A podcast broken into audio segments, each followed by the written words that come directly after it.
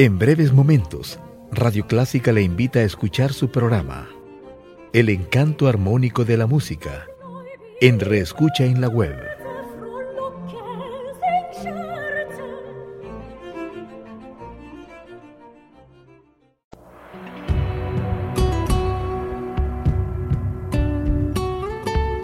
Siempre con usted, Radio Clásica 103.3.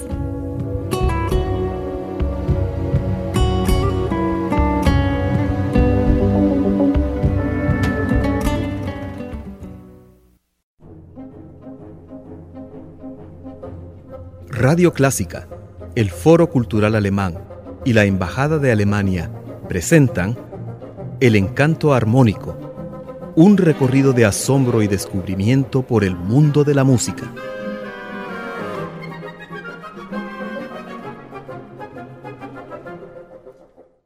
Juan Fernando, bienvenido a esta tu radio clásica, igual que a nuestro técnico Ernesto Ortiz.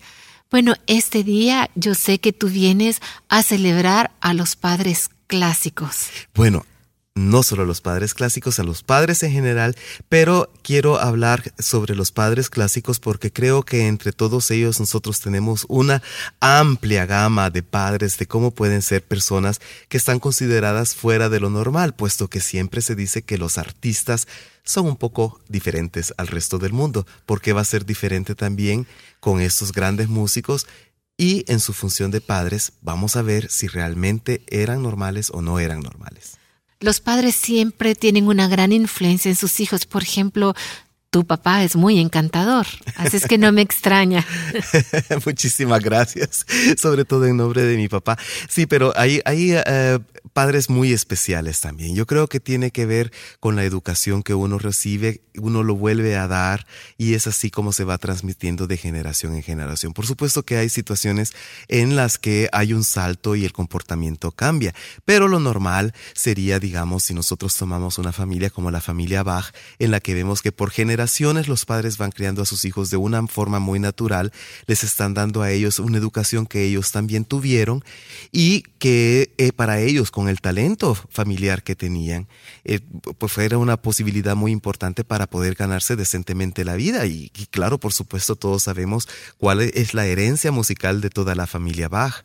De hecho, el primero del que se habla, que Johann Sebastian Bach, el gran Bach, habla en su biografía, es su bisabuelo, el, el cual era molinero y se sentaba mientras estaba moliendo a cantar en el momento en que la rueda del, molino estaba moliendo el grano, entonces aprovechaba él para eh, hacer sus experimentos. Pero vemos aquí que aquí hay un artista de corazón, puesto que él empezó a cantar luego en las iglesias, en el pueblo, etcétera, etcétera. Y su hijo aprendió esa costumbre de su padre, sin embargo el padre se dio cuenta del talento de su hijo, lo, lo hizo que estudiara música y ahí surge la tradición familiar de los Bach. Johann Sebastian Bach, de hecho, también fue un padre muy, muy interesante. Se casó dos veces, la primera vez con una prima lejana que también venía de esta tradición familiar, que era María Bárbara Bach y con la que tuvo siete hijos. María Bárbara murió inesperadamente y luego se casó con María Magdalena, con la cual tuvo 13 hijos, pero María Magdalena fue madre de los 20 hijos de Bach realmente. Y vemos que la relación fue muy linda, puesto que existen todavía los cuadernos que utilizaban para hacer música en conjunto. Y eso es lo que llevó a uno de sus hijos, Carl Philipp Emanuel, luego a llevar la música de su padre y a salvarla y a transmitirla. Y es por eso que quiero presentar como el primer ejemplo musical de esta emisión la pieza de que él llevó a Félix Mendelssohn Bartholdi y que arregló y que presentaba él siempre en sus conciertos que era de su padre, siguiendo la tradición y respetando y honrando a su padre. Se trata del primer movimiento alegro del concierto para clave número uno en re menor de Johann Sebastian Bach, interpretado para nosotros por la Orquesta Barroca bajo la dirección de Gustav Leonhardt.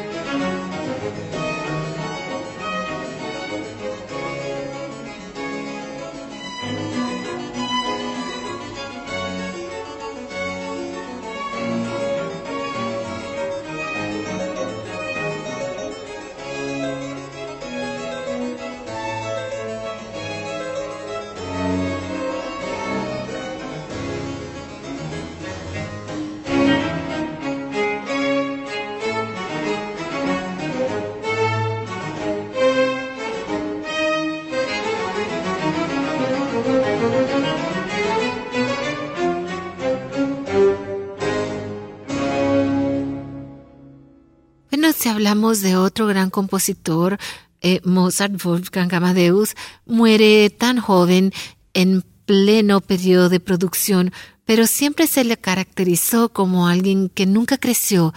¿Tendría algo que ver esto con su educación, con su formación? En primer lugar, creo que hay mucha leyenda alrededor de la persona de Mozart. Claro que murió joven para nuestros niveles y expectativa de vida, pues por supuesto que murió muy, muy, muy joven.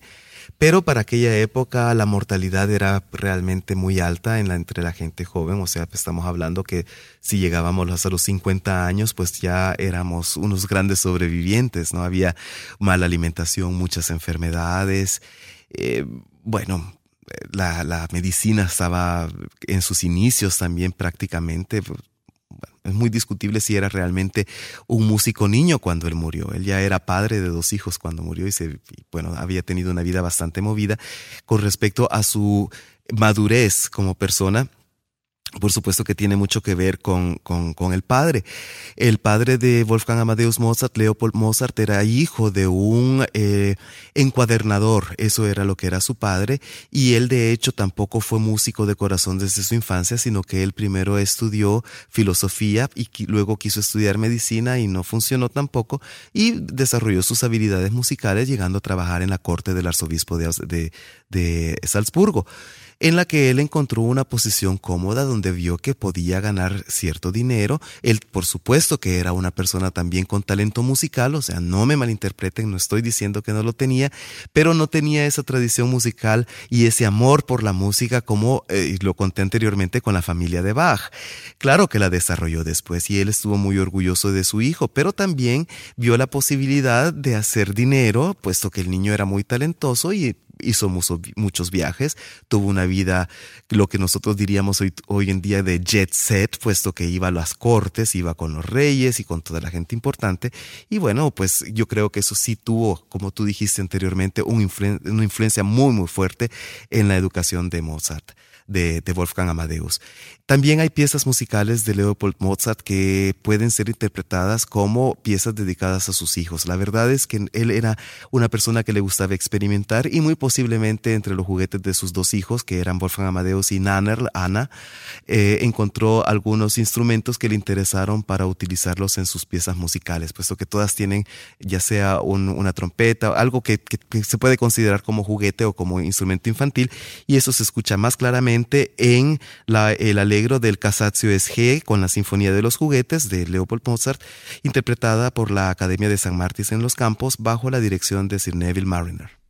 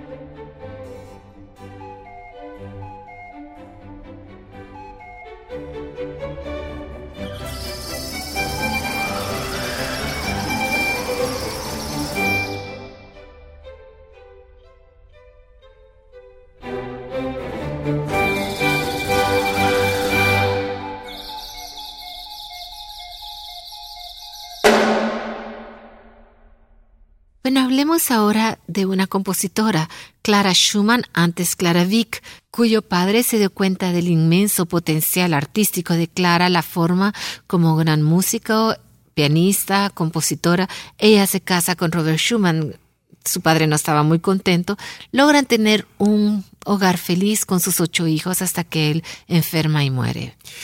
Bueno, eh, hay un paralelo con Leo, entre Leopold Mozart y el señor Wieck, ¿no? el padre de Clara, puesto que aquí vemos que descubrieron el talento de sus hijos y ellos se dedicaron completamente a llevarlos al mundo, a dar, a presentar a sus hijos. También tenemos el paralelo de que Leopold Mozart no estaba nada contento con el matrimonio de su hijo con Constance, así como tampoco eh, el que Clara se casara con Robert. O sea, el padre de Clara escribía eh, los diarios para Clara para enseñarle a ella lo que él quería que era lo mejor. O sea, que estamos viendo dos padres muy dominantes que eh, su principal objetivo son sus hijos, ya sea como orgullo propio, muy posiblemente esa sea la principal motivación en el caso de los Vic, o también para hacer dinero, como es en el caso de Mozart. Sin embargo, no, no quiero que, sea, que suene tan negativo, puesto que ellos también después estos hijos tuvieron por la educación de sus padres una cierta inclinación hacia sus propios hijos. De Mozart pues no se puede hablar mucho, puesto que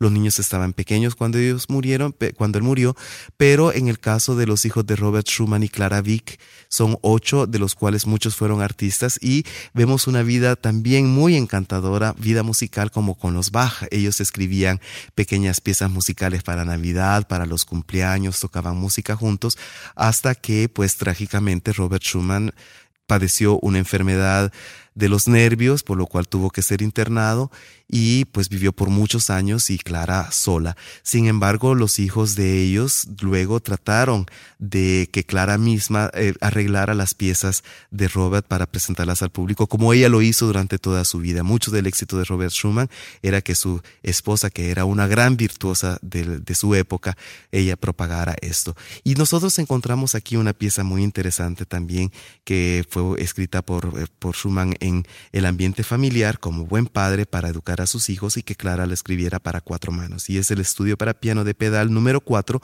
en la bemol mayor. Eh, el, como dije anteriormente, el arreglo para cuatro manos es de Clara Schumann y nosotros lo escucharemos interpretado por Ira María Wichotnitsky.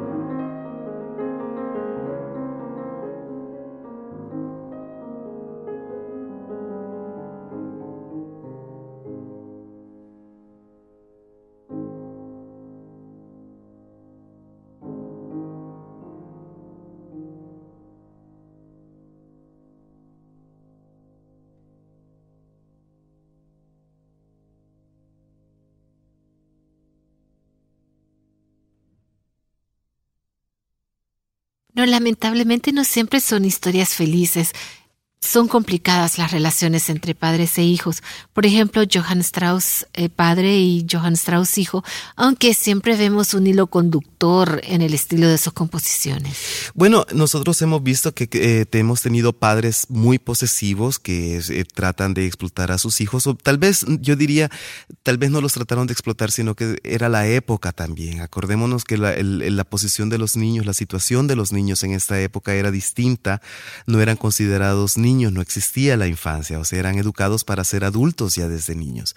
Por lo tanto, eh, es muy difícil juzgar a estos padres como malos padres realmente, puesto que ellos lo que les interesaba también era darle una posición a sus hijos, de otra forma que, que tal vez lo, hiciera Johann Sebastian Bach y pues de una forma trágica en Robert Schumann, puesto que él al enloquecer, pues evidentemente no pudo tener la relación con sus hijos, pero sí tenemos muchos testimonios de que fue un padre muy eh, cariñoso puesto que sus hijos y su esposa estaban en el punto central de su vida realmente.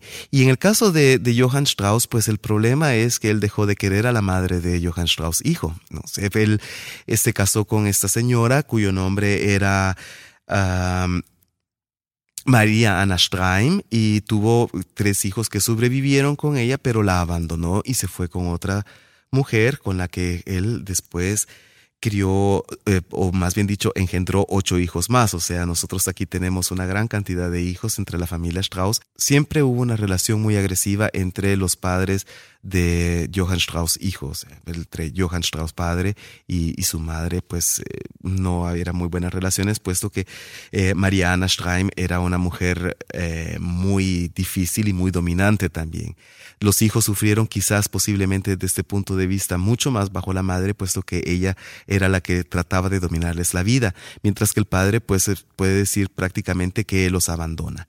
Pero como la madre eh, era una mujer también muy ambiciosa, pues entonces ella trató de que sus hijos tuvieran éxito como músicos y fue la que llevó al enfrentamiento público de los dos Johann Strauss, o sea, para ver quién era el mejor de los, de los músicos, quién tenía más eh, eh, orquestas, quién tocaba para las fiestas en la corte imperial, etcétera, etcétera, etcétera. Y por supuesto, pues uno de los dos tenía que ganar, puesto que tenía más talento y, era evidentemente el hijo, no evidentemente, pero fue el hijo.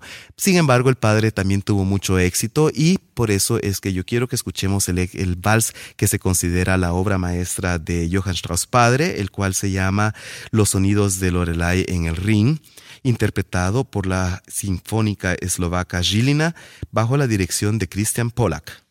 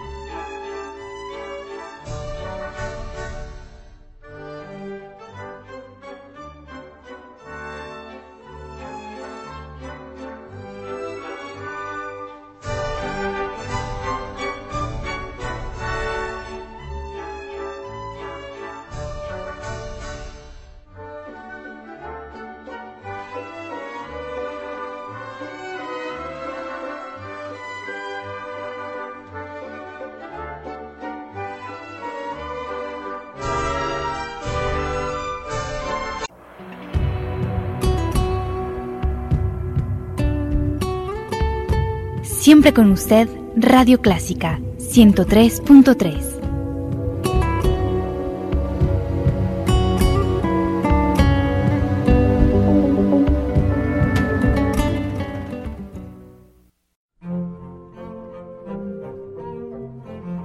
En breves momentos, Radio Clásica le invita a escuchar su programa, El encanto armónico de la música, en Reescucha en la web